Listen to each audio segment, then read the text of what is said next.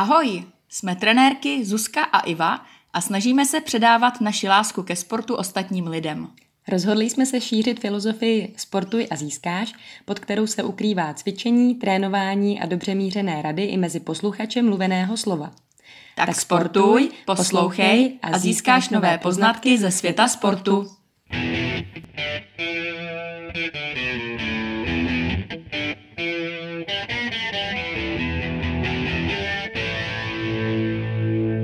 Ahoj milí posluchači, zdravíme vás opět po delší odmoce s dalším dílem našeho podcastu s číslem 13.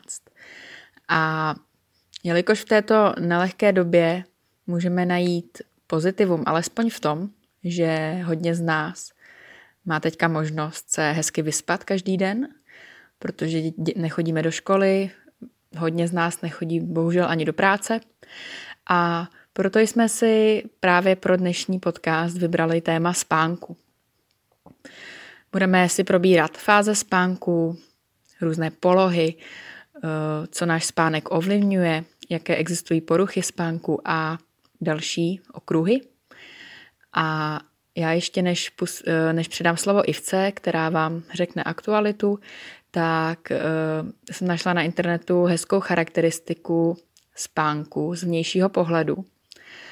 Takže uh, spánek je typický stereotypní polohou těla, minimálním pohybem, zvýšením prahu pro reakci na smyslové podněty, také při spánku máme sníženou tělesnou teplotu a proto vlastně uh, se přikrýváme a je nám třeba při spánku zima. A uh, také na rozdíl od komatu je spánek charakterizován relativně snadnou možností probuzení.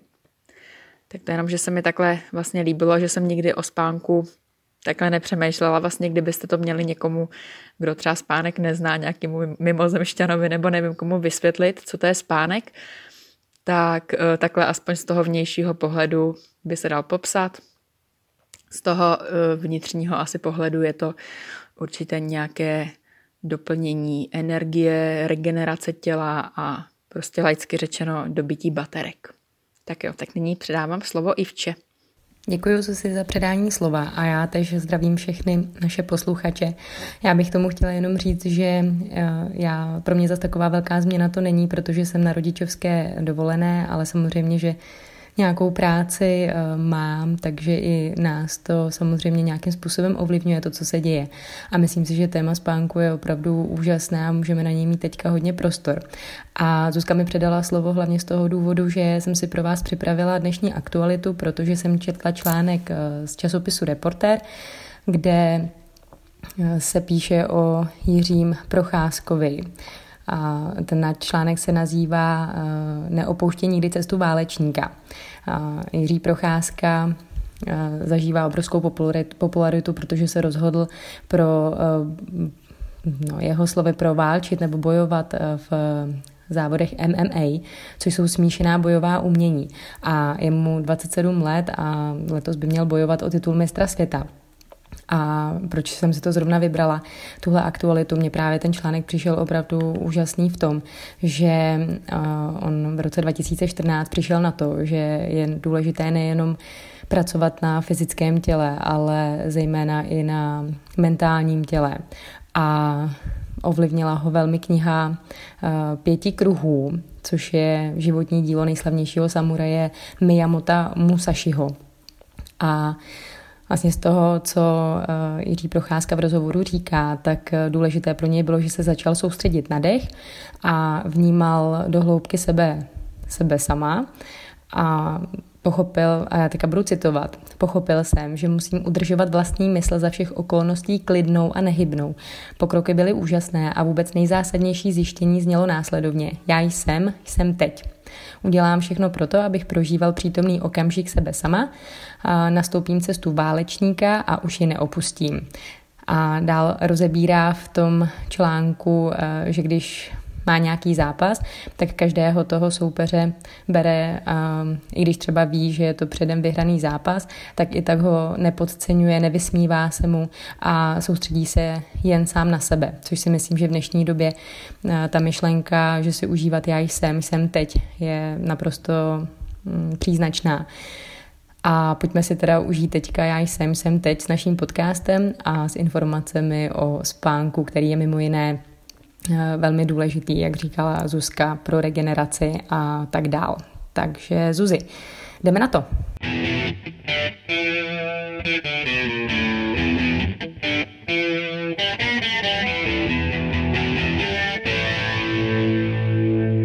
Já začnu tím, co asi všichni víme, a to je ten fakt, že spánek se skládá z několika fází.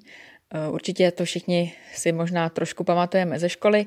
Já udělám jenom takové lehké opakování, nechci do toho nějak zabředávat. Pokud by to někoho zajímalo opravdu více odborně, tak určitě najdete spoustu knížek nebo internetových stránek, kde to budete mít všechno podrobně vysvětleno. Tak první fáze je fáze usínání a to je tedy stav, kdy se dostáváme z té bdělé fáze do té fáze spánku. Následují uh, REM a non-REM fáze. Tyto dvě uh, fáze se vlastně během spánku několikrát cyklicky střídají. Uh, zkrátka REM znamená vlastně anglicky Rapid Eye Movement, neboli když to přeložíme, tak rychlé oční pohyby. A tato fáze je označována odborníky jako paradoxní spánek. A to je z toho důvodu, že my i přesto, že spíme, tak některé hodnoty a stav našeho těla odpovídá spíše právě stavu bdělosti. E, jedná se o slabší fázi, zabírá zhruba 20 až 25 celkové doby spánku a za noc se, jak jsem již říkala, několikrát opakuje. A nejdelší REM fáze je před probuzením, těsně před probuzením. A vlastně v této fázi vznikají všechny naše zajímavé sny.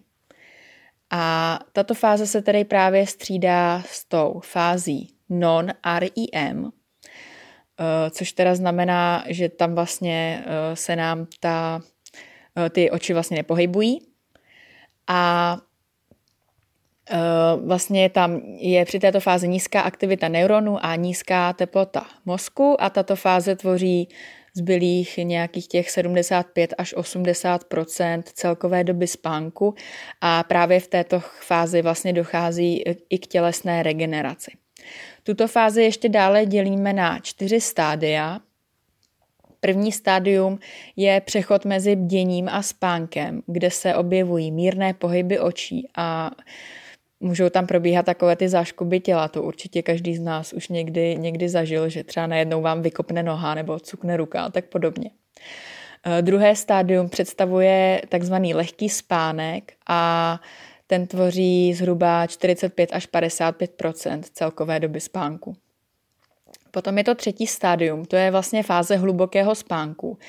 Eh, při této fázi je nej, nejobtížnější nás probudit ale délka tohoto hlubokého spánku je podle vědců uh, jenom něco okolo 10 minut. A v této fázi vlastně uh, můžeme mít i různé ty noční děsy, náměsíčnost, mluvení ze spaní. A pak je teda čtvrté stádium, uh, to je úplně nejhlubší a nejsilnější fáze spánku a ta trvá zhruba půl hodiny. A Eh, poslední fází toho celého koloběhu spánku je samozřejmě fáze probuzení. Tak teď už jsme chytřejší. Připomněli jsme si, co znamená ta zkratka REM. Mimochodem určitě všichni znáte i tuto hudební skupinu se stejným názvem. A já teď předávám zase slovo Ivče, která si pro nás připravila nějaká zajímavá fakta, tak jsem zvědavá, s čím přijde. Tak já bych začala asi tím, že údajně člověk stráví spaním průměrně 200 tisíc hodin, což teda já můžu říct, že u mě asi za poslední dva roky bohužel není, protože eh, jak Zuzka mluvila o čtyřech nebo o fázích spánku, tak u mě to probouzení eh, je častější, protože se samozřejmě budí i moje dcera. Takže ten spánek je narušený a eh, právě, že ne, neřekla bych, že se jednal nějaký problém s se spánkem, ale pamatuju si, že když jsem čekala Alici a říkali mi, no hlavně se prosím tě naspy dostatek eh, hodin, protože pak už se dlouhou dobu nevyspíš, tak eh, jsem nikomu nevěřila, ale samozřejmě to tak je. Ale mm, udává se, že problémy se spánkem ohrožují zdraví nebo kvalitu života a to až 45% světové populace. Nevím, nezjistila jsem, do jaké míry se všechno to, nebo co všechno vlastně do toho se zahrnuje. Ale určitě, když jsou, jsou ženy na materské dovolené, tak samozřejmě ten spánek není tak kvalitní jako, jako dřív. A, ale my se o poruchách spánku a ještě o spánku u dětí budeme bavit za chviličku. A, a kdybyste chtěli oslavit Světový den spánku, tak ten každý rok pořádá nebo organizuje už od roku 2008 výbor Světového dne spánku a ten den spánku připadá na severní polokouli na pátek před jarní rovnodenností, takže v letošním roce už jsme ho oslavili, protože připadl na den 13. března a nesl se ve znamení Better Sleep, Better Life, Better Planet. Takže je, je vidět, že eh, čím budete lépe spát, tak tím bude, eh, budete mít lepší život a samozřejmě bude asi lepší, lepší eh, planeta. A tak to je jenom tak ve zkratce nějaká fakta a zajímavosti. A já bych ještě Zuzi si teďka chtěla zeptat, když teda si probrala uh, fáze spánku, tak já myslím, že je uh, ohromně důležité asi také, v jaké poloze člověk spí, protože já nejčastěji, nebo pamatuju si, že jsem, když jsem byla těhotná, tak mě mrzelo, že nemůžu spát uh, na břiše, ale slyšela jsem, že to je prý nejhorší poloha. Tak uh, jestli by si tam k tomu mohla něco víc říct a jestli existuje nějaká nejvhodnější nebo nejzdravější nejzdravější poloha. Jasná věc, vrhneme se na to. Já uh, ještě na úvod řeknu, jak spím já. Já uh, fakt poslední asi, já nevím, čtyři roky jsem se naučila právě spát na zádech a někdy jako u syna opravdu, jak kdybych ležela v rakvi, že mám uh, prostě natažený nohy a ruce mám složený na hrudníku. Ale ku podivu se mi fakt tak teďka poslední dobou jako spí dobře. Eh, máme základní polohy spánku, jsou teda na zádech, na boku, potom v klubíčku na boku a na břiše. Eh, já jsem si teďka četla z různých zdrojů, eh, na té nejlepší poloze se úplně odborníci neschodují, takže za ty nejvhodnější označím dvě, ale jednoznačně se všichni shodují, že právě spaní na břiše je nejméně vhodné. Eh, já ještě, než začnu jednotlivý ty polohy rozebírat, tak eh, musím zmínit, že je hodně důležitý eh, vlastně, jaký máme polštář. U všech těch poloh je, je prostě důležitý mít ten polštář správný, ideálně ten anatomicky tvarovaný a nemít tři polštáře pod hlavou, ale ideálně vlastně mít nějakou výplň i pod, i pod krkem. Já začnu uh, teda uh, tou polohou na zádech, uh, když, když to je ta moje oblíbená teďka. Uh, tato poloha je výborná pro naše záda a krk, ale je to právě uh, pokud, jenom pokud nemám pod hlavou prostě těch polštářů pět. Páteř v této poloze vlastně není nucená vytvářet nepřirozené křivky a předcházíme díky tomu tedy bolestem zad a krční páteře. Eh, také teďka důležitá zpráva pro všechny ženy. Tato poloha je jediná, která minimalizuje tvorbu vrásek na tváři protože si eh, ten obličej nějak nemačkáme o polštář, ale máme ho hezky pěkně na vzduchu. A ještě druhá věc u téhle polohy je, eh, že údajně tvaruje i prsní svaly. Takže pro ženský dva jasný důvody, proč spát na zádech. Eh, taky díky této poloze klesá pravděpodobnost vzniku trávicích potíží, ale nevýhoda eh, je zase, že eh, můžeme mít sklony k chrápání nebo že se nám bude špatně dýchat. A pokud třeba někdo trpí na bolesti spodní části páteře, tak to taky není úplně ideálnější poloha ale můžeme si pomoci tím, že si eh, pod kolena umístíme nějaký větší měkký polštář, aby jsme té páteři trošku odlehčili. Eh, nejrozšířenější poloha je na boku a eh, právě podle některých odborníků je právě i tato poloha nejzdravější. Takže nejzdravější teda buď na zádech, anebo tato na boku, o které budu mluvit teď. Myslíme teďka ten spánek na boku, eh, že máme nohy v podstatě natažené, případně máme jenom mírně, pokrčená, eh, mírně pokrčené směrem k hrudníku. Eh, díky tomu zase snižujeme tlak na tu páteř, když se je trošičku pokrčíme. Zase pokud nás trápí bolesti zád, tak se doporučuje umístit mezi kolena polštář a díky tomu vlastně zmírníme tlak na boky a na bederní část páteře. A jak už jsem načala v, tom, v té první poloze, tak tato poloha právě může způsobovat vrázky tím, že máme půlku obličeje prostě zamačkanou v polštáři. Tak Ivčo, teďka přejdeme teda na ten spánek na břiše, tak je tam pár plusů, které jsou ale v podstatě zanedbatelné, ale tato poloha je vhodná pro lidi, co chrápou a také je vhodná pro naše trávení. Jinak ji ale odborníci označují za nejzdrav, nejnezdravější polohu, a to z toho důvodu, že tam vlastně jednostranně zatěžujeme krční páteř, e, protože máme hlavu vytočenou do jedné strany třeba i několik hodin. Eh, dále se nám vyvíjí nezdravý tlak na klouby a svaly, což se zase může projevit bolestmi a samozřejmě zase jsme u těch vrásek. Není to vhodné pro, pro náš obličej, pokud si na tomhle tom zakládáme. Uh, jinak pokud spíte na břiše, tak byste uh, měli spát úplně bez polštáře anebo mít opravdu jenom nějaký tenoučký. Tak a poslední poloha, která se udává jako ta základní, je poloha do klubíčka, Říká se jí také embryonální, protože připomíná polohu dítěte v děloze. Takže spíme vlastně na boku, jsme schouleni do klubíčka, zachumláni do deky. Uh, tato poloha se doporučuje právě těhotným ženám a lidem, uh, kteří mají problémy s chrápáním. A ale zase pozor, při spaní v tom extrémním klubíčku dochází k omezování dýchání a když tak opravdu budeme spát celou noc, tak můžeme být ráno pěkně rozlámaní, protože zase záda i krční páteř jsou e, velmi ohnutá a to právě nás potom může bolet. No tak já jsem spokojená, já v tomhle ohledu spím dobře a i v tobě teda taky doporučuji zkusit se to spaní na břiše odnaučit, i když eh, předpokládám, když jsi byla těhotná, tak to nešlo, takže možná už, možná už spíš teďka jinak. No tak s těma vrázkama si mě Zuzi potěšila, protože já právě jsem se teďka naučila spát na zádech, tak doufám, že to bude mít nějaký efekt, ale eh, teda na prsa teda žádný efekt, to teda u mě moc nemá, tak doufám, že to třeba zase nějak se zlepší.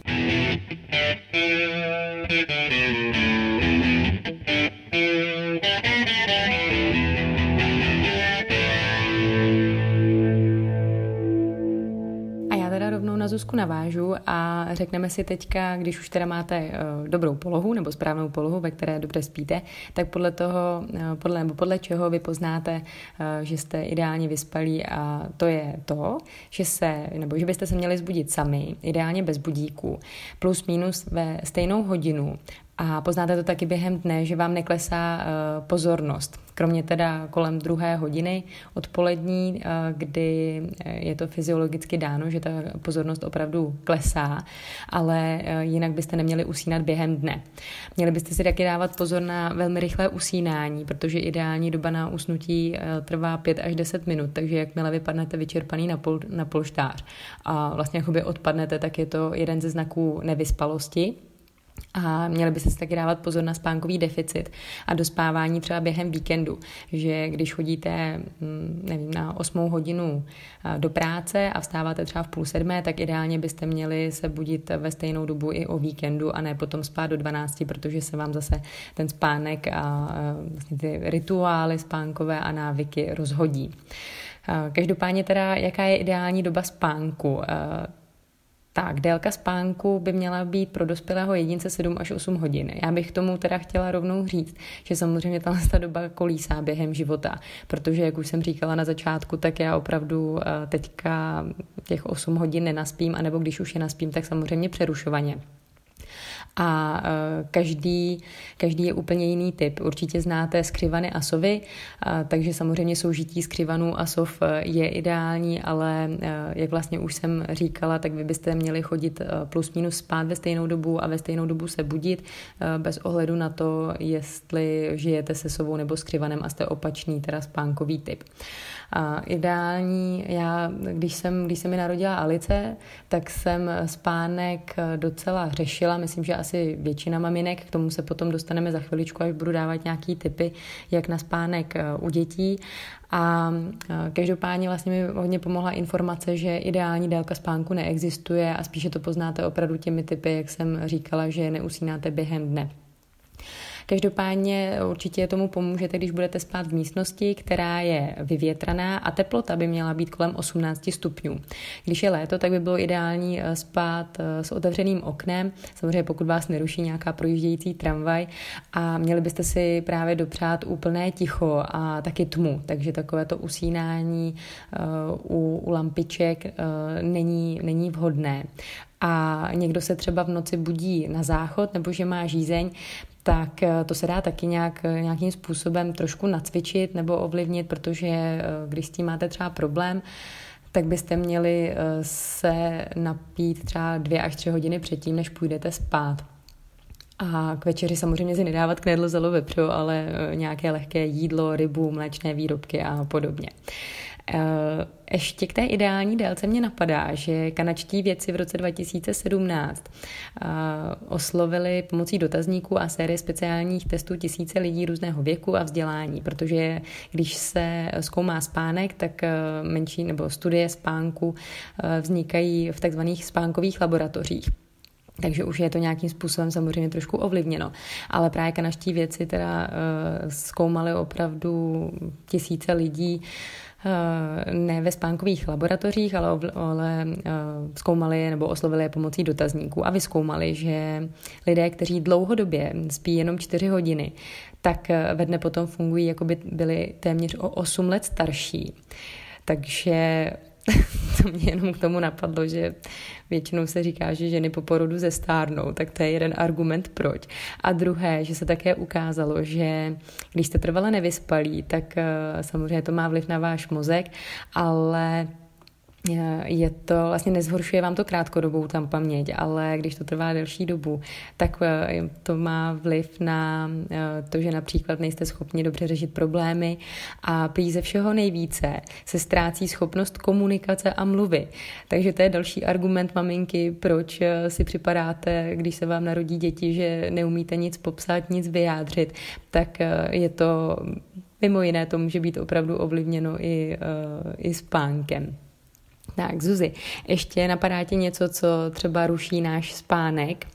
Jo, tak já bych ještě určitě dodala, že není úplně ideální uh, koukat těsně před spaním do mobilu, do tabletu, do notebooku. Uh, když tak je lepší uh, určitě přečíst si knížku. A uh, taky samozřejmě nedat si jako 20 minut před spaním nějakou kávu nebo Red Bull. A uh, hlavně ještě, což teda já jsem nedodržovala dlouhý léta, hlavně jako dítě, neměli bychom uh, při usínání poslouchat hudbu nebo mluvený slovo. Jo, nebo třeba jako můžeme si kousek poslechnout, ale pak to, pak to ještě vědomě vypnout a jít spát. Ale já jsem to opravdu měla, že, že mi to tam hrálo třeba tři čtvrtě hodiny a já jsem u toho usínala. U nějakého hurvínka nebo u povídek Šimka a Grossmana nebo u Zimmermanu. Ale není to úplně vhodný kvůli tomu, že mm, my jako třeba už nějak tak jako usínáme, ale mozek vlastně pořád pracuje, pořád to vnímá. Uh, no, přemýšlím, co dál. Já ještě možná doporuču, doporučení, jestli se nám třeba blbě usíná, uh, tak může pomoct dát si před spaním teplou sprchu nebo se naložit do vany a potom určitě všichni známe nápomocné bylinky, jako je hlavně meduňka, nebo třeba kozlík lékařský, nebo šafrán. Tak takhle asi za mě, teďka mě jinak nic, nic dalšího nenapadá. A já to zase teda uh, trošku přehoupnu k tomu sportu. Uh, proč je spánek tolik důležitý i pro sportovce. Uh, vlastně spánek je úplně ta nejlepší regenerace, kterou můžeme mít uh, jak pro naše tělo, tak pro naší mysl. Eh, díky dostatečnému spánku eh, si posilujeme imunitu. A dokonce jsem se dočetla, že u mužů nedostatek spánku snižuje tvorbu testosteronu. Eh, teďka trošku konkrétně, co všechno se v tom spánku děje, proč, proč ta regenerace probíhá a proč je důležitá. Tak při tom spánku právě dochází k opravným procesům a odstraňují se z těla všechny odpadní látky, jako jsou různé viry, bakterie, budují se nové buňky a opravují se právě ty trhlinky ve svalech a úponech, jak jsme se už o tom bavili v předešlých podcastech, tak když budete nějaký třeba náročnější, náročnější trénink v posilovně, tak vy vlastně, když jste namožený, tak to je tím, že máte právě pár těch vlákínek prostě potrhaných a oni v tom spánku se vám hezky zpátky zacelí. Dále kvalitní a hluboký spánek znamená i kvalitnější regeneraci pro nervovou soustavu a pro mozek. A také během spánku dochází k vylučování růstového hormonu, který uh, právě zdokonaluje a opravuje ty svaly poničené uh, tím tréninkem. U sportovců dále dostatek spánku zvyšuje výkonnost a Eh, to určitě taky budete vědět, že eh, profesionální sportovci eh, často schodí spát vlastně i po obědě, třeba na jednu, dvě hodinky mezi těmi tréninkovými fázemi. Tak to je asi za mě, co se tohodle týče všechno. Zkráceně to jenom ještě schrnu, můžete chodit do sauny, na masáže, jíst nějaký potravinový doplňky, protahovat se, všechno možný, ale nejlepší regenerace vždycky, vždycky bude ten spánek. A samozřejmě ideálně kvalitní spánek. Tak Ivčo, uh, ty jsi maminka, tak mě by zajímalo, jak to mají se spánkem miminka, protože ty často vypadají, že spinka jako zabitý, tak jaký máš zkušenosti, pověs nám. Já myslím, že spánek u dětí je velmi diskutované téma, že maminky je hodně řeší a například proč dítě nemůže usnout nebo eh, se, se často budí a podobně. A já bych chtěla jenom tady sdělit pár typů, co zafungovalo u nás. A je to jenom moje vlastní zkušenost a třeba to někomu eh, pomůže, kdo poslouchá nebo bude předávat informace eh, čestým maminkám, anebo se s náma třeba můžete i podělit, jak spíte vy nebo vaše děti. Každopádně, abych to nazvala takové patero, a první asi nejdůležitější věc, která, kterou jsem se snažila eh, od prvního dne zavést, byl takzvaný spánkový rituál. Eh, opravdu, když se Alička narodila a pustili nás z porodnice, tak eh, potom, přestože se mi třeba pár lidí smálo, že to dítě nevnímá, tak já jsem si myslela, že to opravdu vnímá, že je potřeba ji připravit na ten spánek a myslím si, že během dvou měsíců, samozřejmě jak dítě roste, tak vnímá víc a víc, ale opravdu to začalo nést ovoce a Alice usíná do teďka, musím zaklepat velmi dobře. Ten spánkový rituál jsem si zavedla takový, že eh, jí vždycky, že už vlastně před eh, tím samotným spánkem děláme nějaké klidové aktivity, se snažím, aby třeba už tolik ne, ne, neběhala, a to už se samozřejmě týká nějakých starších dětí, mm, ale samotný ten spánkový rituál spočívá v tom, že jsem ji vykoupala, samozřejmě ne každý den, protože malá miminka ne vždycky by se měla koupat eh, každý, každý den. Takže já jsem ji nekoupala každý den, ale co jsem dělala každý den, eh, tak to byla masáž, že jsem si ji rozložila u nás na postel a snažila jsem se ji tam nějak namasírovat, u toho jsem ji eh, zpívala nebo jsem jí tam něco vyprávěla už takovým klidným hlasem, nebo mazlení v posteli. Později jsme zavedli i čtení knížek nebo prohlížení knížek a potom následuje, nebo předtím vlastně po koupeli a po masáži obléknutí do pyžama samozřejmě a potom potom už přišlo uh, buď to kojení, nebo postupně umělý mlíko, nebo teďka už je to, že se, že se napije, když má, když má chuť a dostane pusu, pohladí mi a nebo dá celá rodina jí dá pusu a, a jde se spát a zhasne se. A to byl takový opravdu rituál každý den, taková jako příprava na spánek. Co je druhý bod je, že já jsem se snažila neupínat se na nějaký pevný čas. Původně jsem opravdu to mi přijde až moc řešila, že jsem si říkala, že bude chodit spát v sedm, v půl osmí, opravdu jsem to se snažila nějak tak striktně dodržovat, ale potom jsem si uvědomila, že jakmile jsem to uvolnila, tenhle ten pocit toho, toho stresu, že musí opravdu sedm být eh, v posteli, tak mi to hodně pomohlo. A eh, také jsem se dočetla, že vlastně ten pevný čas usa, uspí, us, pardon, pevný čas toho uspávání, že vlastně by se člověk na to neměl upínat, protože by to měla být třeba plus minus i hodina, takže dítě by mělo třeba hodit spát mezi 8 a 9, jednou prostě jde třeba v půl osmí, jednou v půl devátý, jednou v devět a spíš, eh, spíš vlastně řešit jak, jak to dítě je unavený, co jste dělali během dne za aktivity a vlastně přemýšlet takhle o tom spánku a připravit ho na spaní. Třetí bod, který mi pomohl hodně, tak to bylo, že jsem se snažila být v klidu a nepřemýšlet nad tím, kdy už to dítě usne, když už jsem jí položila do postýlky a kdy já už budu mít čas na čas sama pro sebe. Samozřejmě, jak je Alice větší, tak už to jde uh, líp, že si dám prostě sprchu, Eh, uklidím si a vlastně na to usínání její eh, jsem v klidu a mm, odvádím myšlenky někam jinak, jinam než na, na to, kdy Alice už konečně usne. A jakmile se mi to podařilo, že jsem byla já klidná, tak uh, jak jsou děti samozřejmě napojené na vás, tak ona to taky vycítila a většinou okamžitě usnula a funguje to doteď. Jakmile tam jdu v nějakém stresu nebo eh, že chci potom ještě někam, nebo jsem chtěla někdy večer někam ještě jít do sauny, tak se to samozřejmě nedařilo. Takže to je taková opravdu jako cesta válečníka, jak jsem říkala v aktualitě v úvodu, ale když se vám to podaří, tak je to jedině plus. Čtvrtý bod je, že eh, jsem se naučila užívat si spánek společně s dítětem, že ehm, jdu jakoby doprovodit eh, do, do říže snů a dělá mi to hezky. A poslední bod je, že když to vaše dítě potřebuje, tak být na blízku. Takže já jsem já, já jsem se vlastně snažila naladit na, na to, co Alice potřebuje. A samozřejmě záleží velmi na dítěti. Některé dítě usne samo, dáte ho do postýlky a nemusí, nemusíte u něj být, ale u nás opravdu funguje to, že jak jsem říkala, jen spánkový rituál, nebo potom jí zpívám ještě u bavku, pohladím jí.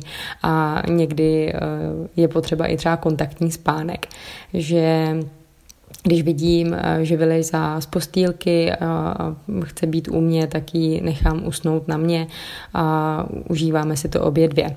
Takže to bylo takové moje eh, patero, třeba to někomu bude užitečné, tak držím palce.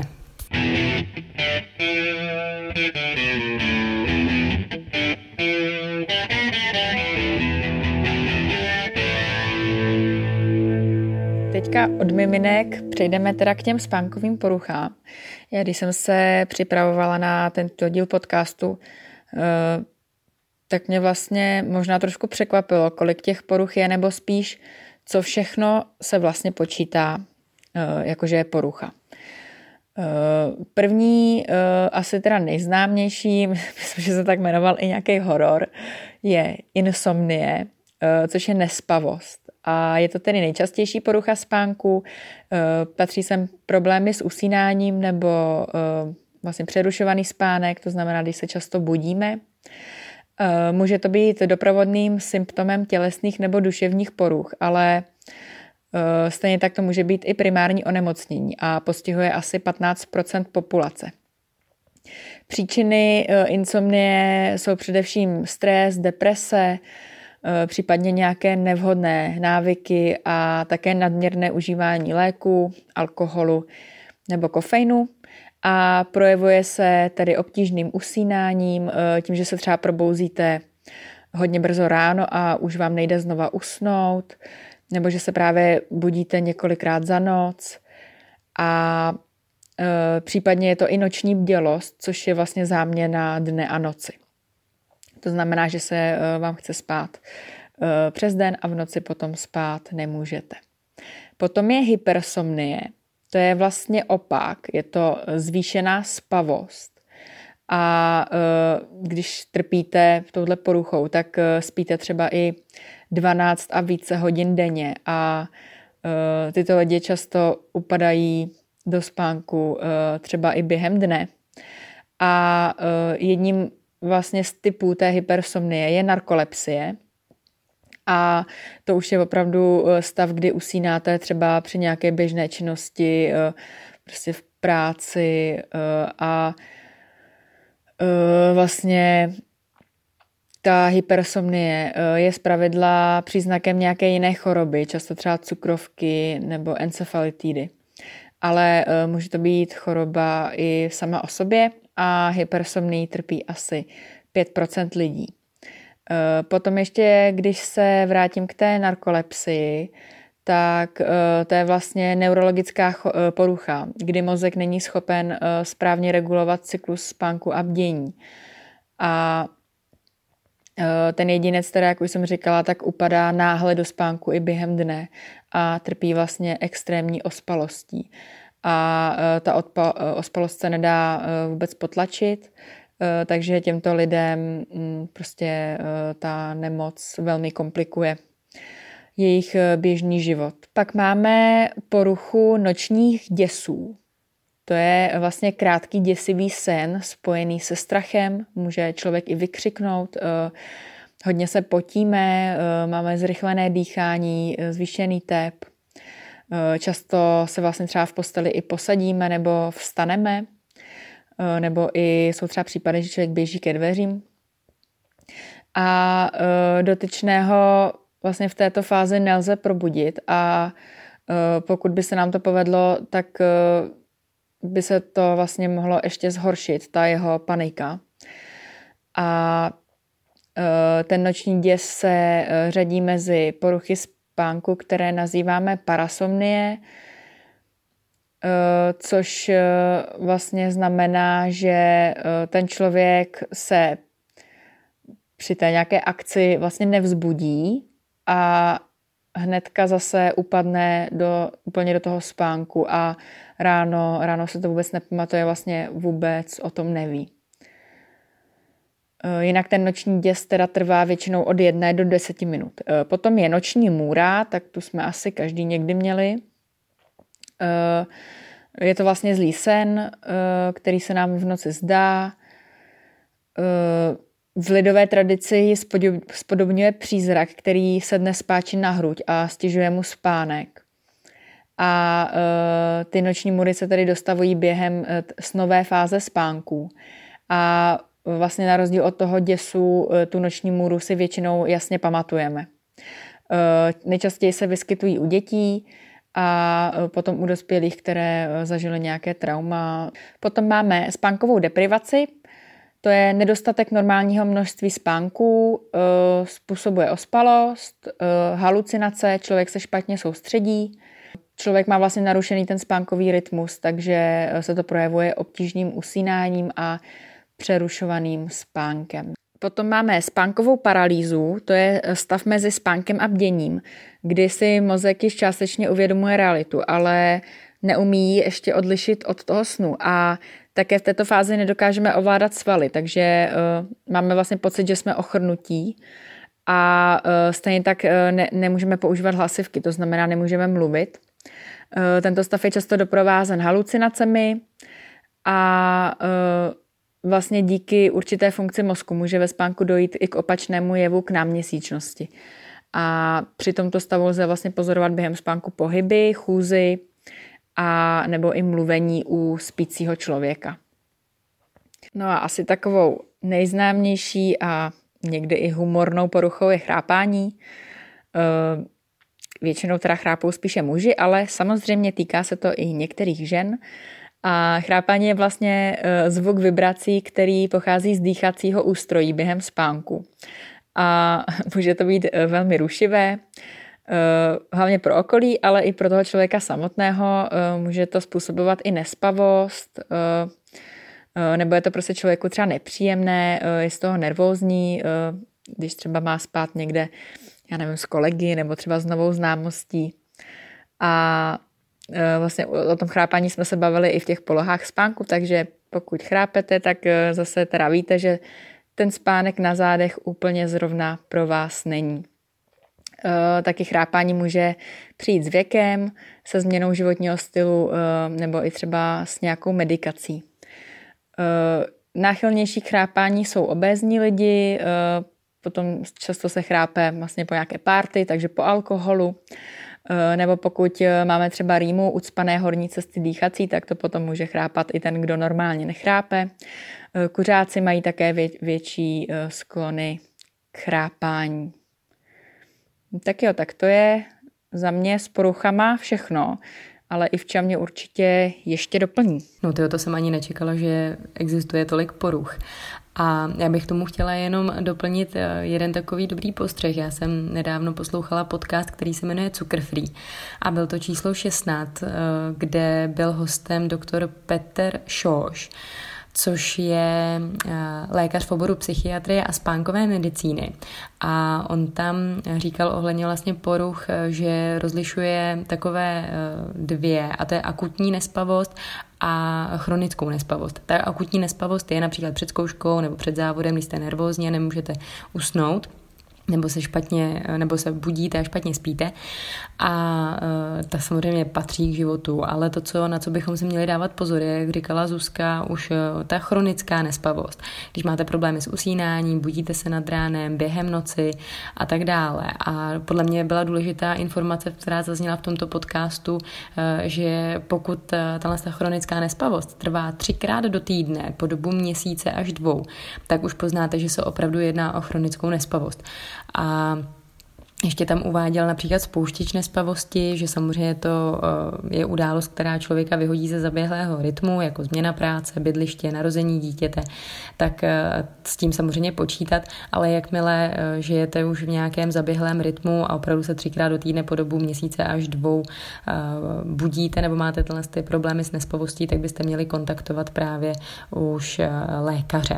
Tak to bylo za mě docela zajímavý. A ještě tam vlastně v tom Cukr Free podcastu, což doporučuji k poslechu, pokud vás zajímá ještě uh, názor odborníka na spánek, tak uh, právě Petr Šoš tam otevřel otázku melatoninu a říkal, že to vlastně není uh, náhražka na spaní nebo lék na spaní, ale že se jedná o hormon, který vlastně nastartuje noční režim, takže se nám kolem uh, 21. hodiny začne přirozeně vyplavovat v těle, takže není nutné, uh, abychom ještě vlastně podávali nebo doplňovali melatonin ve formě tablet. A co bylo pro mě zajímavé, bylo, že melatonin, protože melatonin, třeba, eh, co jsem tak nějak tak eh, slyšela, tak lidi, kteří uh, hodně cestují za oceán a mají právě posunutý nebo mají jetlag, tak používají právě melatonin a neměl by se používat nějak dlouhodobě. Každopádně důležitá informace byla pro mě taky jako pro maminku dětí, že melatonin získáváme na denním světle, na přirozeném světle. Takže pokud jste třeba eh, s dětmi eh, venku, tak eh, pak není vlastně, jak říkala Zuzka, eh, že bychom se třeba neměli dívat na, eh, nevím, do počítačů a do monitoru, tak vlastně pro děti, které tráví hodně času venku, tak není zas takový problém jim potom před spaním pustit pohádku, protože mají toho melatoninu za ten den hodně a dobře usnou, ale děti, které jsou doma a zavřené a dívají se potom na pohádku, tak můžou mít právě větší problém, protože nemají toho melatoninu tolik nazbíraný za ten den, tak Eh, mohou mít eh, problémy s usnutím více. Super. No a poslední téma, které bychom měli probrat, je téma snů. Já bych vám prvně řekla definice snu. Tak je to zážitek iluzorních hlasů nebo jiných věmů, vytvářených mozkem během spánku v rámci procesu snění. A já mám doma snář, jmenuje se, myslím, Tisíc a jeden sen, nebo tak nějak podobně. A tam jsou v úvodu vlastně různé ty pohledy na tuto tematiku od těch prvních psychologů. A eh, mně se docela líbila definice Freuda. A podle něho eh, sny jsou formou plnění přání a fantazijními výjevy naplňují touhy skrývající se v nevědomí těch jeho pacientů. A tam vlastně v tom snáři máte vždycky různý hesla, o kterých teda, když se vám zdá, tak vy si tam najdete, co to znamená. Já se, než bych se nějak tím hrozně řídila, ale dostala jsem to prostě jednou od kamarádky a občas mě to přijde zajímavý, takže občas, když si ten sen pamatuju, tak tam nakouknu. Ale uh, bavili jsme se o tom nedávno uh, vlastně i s kamarádkama z atletiky a vím, že jedna mi zrovna vyprávěla, že se jí zdálo, že byla těhotná a právě jsme řešili, že to uh, většinou vůbec neznamená jako konkrétně tuhle věc, že by to znamenalo, že já nevím, chce být těhotná nebo je těhotná, ale eh, že to má vždycky právě nějaký skrytý význam, tak já jsem se na to teďka vzpomněla a podívala jsme se právě do toho snáře. Takže se mě poslouchá, eh, tak tady má svoji odpověď. Eh, takže těhotenství ve snu znamená, že přijdou nějaké změny. To znamená, představuje to něco nového, co se třeba začlení do našeho života. Můžou to být změny jak chtěné, tak nechtěné. A může to být třeba i stav mysli, takže může to znamenat, eh, že teďka budeme mít mnoho zajímavých myšlenek, hodně nápadů, že se nám bude dařit třeba tvořit něco nového, takže ve zkratce to znamená, že můžeme mít teďka nějaké kreativní období. Tak a ještě bych tady k tomu se tě taky pak i včo zeptala, jestli máš nějaký sen třeba z dětství, který si pamatuješ, nějakou noční můru, nebo nějaký sen, který se ti opakoval. Uh, protože já pár takových mám. Já vím, že se mi hodně často zdálo, když jsem byla malá, že, že mamka padá pod metro. Když jsme jako byli prostě na té stanici toho metra a, a mně se prostě fakt zdálo, jak ona tam padá jako pod to a pak jsem se vždycky zbudila teda jako v moment toho pádu. Takže to, to bylo docela jako drsný. A pak vím, že se mi taky ještě často eh, opakoval sen, kdy to jsme ještě bydleli v takovém činžáku a normálně tam byl výtah a mně se zdálo, že jako tam, kde končí dole ten výtah, takže je peklo. Až tam jsou prostě čerti a nějaký prostě satanové a tohleto. A do třetice ještě, co tady řeknu, to si taky pamatuju. A to já nevím, jestli už mám tu jako paměť nějakou zdeformovanou, ale já mám pocit, nebo pamatuju si to tak, že se mi to zdálo vždycky na Silvestra, když jsem byla malá, tak se mi zdálo o černý ruce. Eh, že prostě spím a mm, jako šahá mi prostě před, před obličej prostě obrovská černá ruka. Takže uh, tohle to jsou nějaký ty mínoční můry. Samozřejmě zdali se mi pak i nějaký srandovní sny, jako to si třeba pamatuju, že jsme nějak seděli ve škole ve třídě a, a najednou jsme všichni prostě vzlítli a vlítli jsme oknem. Takže samozřejmě těch hezkých snů si myslím, že asi má člověk daleko víc, ale většinou si spíš pamatuje ty, eh, ty horší sny. Tak eh, teďka řekni teda Ivčo, jaký snový zážitky máš ty? No Zuzi, já jak tě tak poslouchám, tak já jsem měla docela podobný sny, protože to, jak mamka ti spadla pod metro, tak mně se zase zdálo, eh, když jsem byla malá dost často, že táta odjíždí tramvají a my s mámou jsme na zastávce a máváme mu a já jsem z toho taková jako, jako přepadla. Ale je pravda, že potom moji rodiče se rozváděli, takže nevím, jestli to byla nějaká jako vize nebo pocit eh, osamocení, opuštěnosti. A jinak eh, Taky jsem určitě se bála toho uh, výtahu. Jsem ne, že by se tam měla, nebo že by tam byly čerti nebo peklo, ale taky jsem měla nějaký takovýhle, možná, že mi to někdo řekl. Já přemýšlím nad tím, jestli nás náhodou tím nestrašili rodiče, že třeba je tam fakt jako pod tím výtahem nějaký čert, že znáš, znáš rodiče, že jo, ty prostě vždycky, nebo vezme si tě, nebo když budeš zlobit, vezme si tě čert. Takže já jsem taky se uh, výtahu bála. A vždycky si pamatuju, že jsem radši chodila po schodech, než abych jezdila domů výtahem. A to mám asi teda do teďka. Mm, a potom, co mě napadá s tou černou rukou, tak to mi ještě připomnělo sen, eh, že mě se dost často, když jsem byla menší, a i teďka se mi to občas stává, tak se mi spíš zdá, než, eh, než usnu, tak eh, mě to připomíná takový ten jako Rošachův test, což je jedna z psychologických metod. A určitě ten test znáte, že to je test ingoustových skvrn, že my jsme to dělali třeba i ve škole, že jsme si vzali, jsme přeložili papír a nakapali jsme tam inkoust a pak jsme ten papír slepili a zase ho rozlepili a pak eh, to, co vlastně vám vznikne za obrázek, tak vy hádáte z těch skvrn, co tam nějak tak vidíte. Tak to se používá v psychologii, Rošachův test. A já právě jsem tyhle ty skvrny vydávala, když jsem byla malá. Nebo i do teďka právě, že když, eh, než, než usnu, tak se mi to tak jako občas tak jako prolíná tak eh, to mě napadá. A jinak ještě, jak jsi říkala k tomu Freudovi, že to jsou nějaký přesně, eh, že se nám tam objevuje naše podvědomí, tak já se snažím se sny pracovat, ale jak jsem říkala už v podcastu, tak teďka mám jako ten spánek takový narušený, tak eh, se mi za stolik snů nezdá poslední dobou, i když teďka už je to trošku lepší, ale hodně snů se mi zdá na dovolených. A když se mi něco zdá, tak já se snažím většinou, to jsem dostala takový tip, abych si hnedka po probuzení, to, co vlastně si pamatuju z toho snu, tak si to zapsat, protože vy ten sen můžete údajně analyzovat podle toho, co eh, třeba nad čím přemýšlíte dlouho, nebo co jste viděli, takový, eh, co jste viděli v, během dnu. A je to taky to klasický, když třeba se nevím, vidíte s nějakým člověkem nebo se díváte na Instagram na někoho, tak potom se vám o něm třeba zdá. ale to by se mělo právě, takže mm, když se probudíte, tak byste si měli ten sen zapsat, co nějak tak jako nějakou vůni, jestli jste tam měli nebo barvy, kdo tam byl a pak ho můžete analyzovat eh, z toho hlediska, že třeba máte i nějakou vizi v tom snu, která se vám opakuje a vlastně vás vede nějakou vaší životní cestou a že třeba ty osoby, které tam vydáte, ale eh, víte, že na ně myslíte, tak to nejsou zase tak jako podstatné věci, ale že ta linka těch snů, že vás prý někam údajně vede. Tak já zkouším si takhle zapisovat a tak jenom to mě tak napadá. No. A Zuzi, eh, za mě teda je to všechno, tak já doufám, že jste si posluchači náš podcast eh, dostatečně užili a že i když jsme ho nahrávali se Zuzkou takhle na dálku a ne kontaktně, tak jste si to užili a já se doufám už těším na náš nějaký další kontaktní podcast. Tak eh, zatím předávám slovo Zuzce a já se s vámi loučím. Ahoj.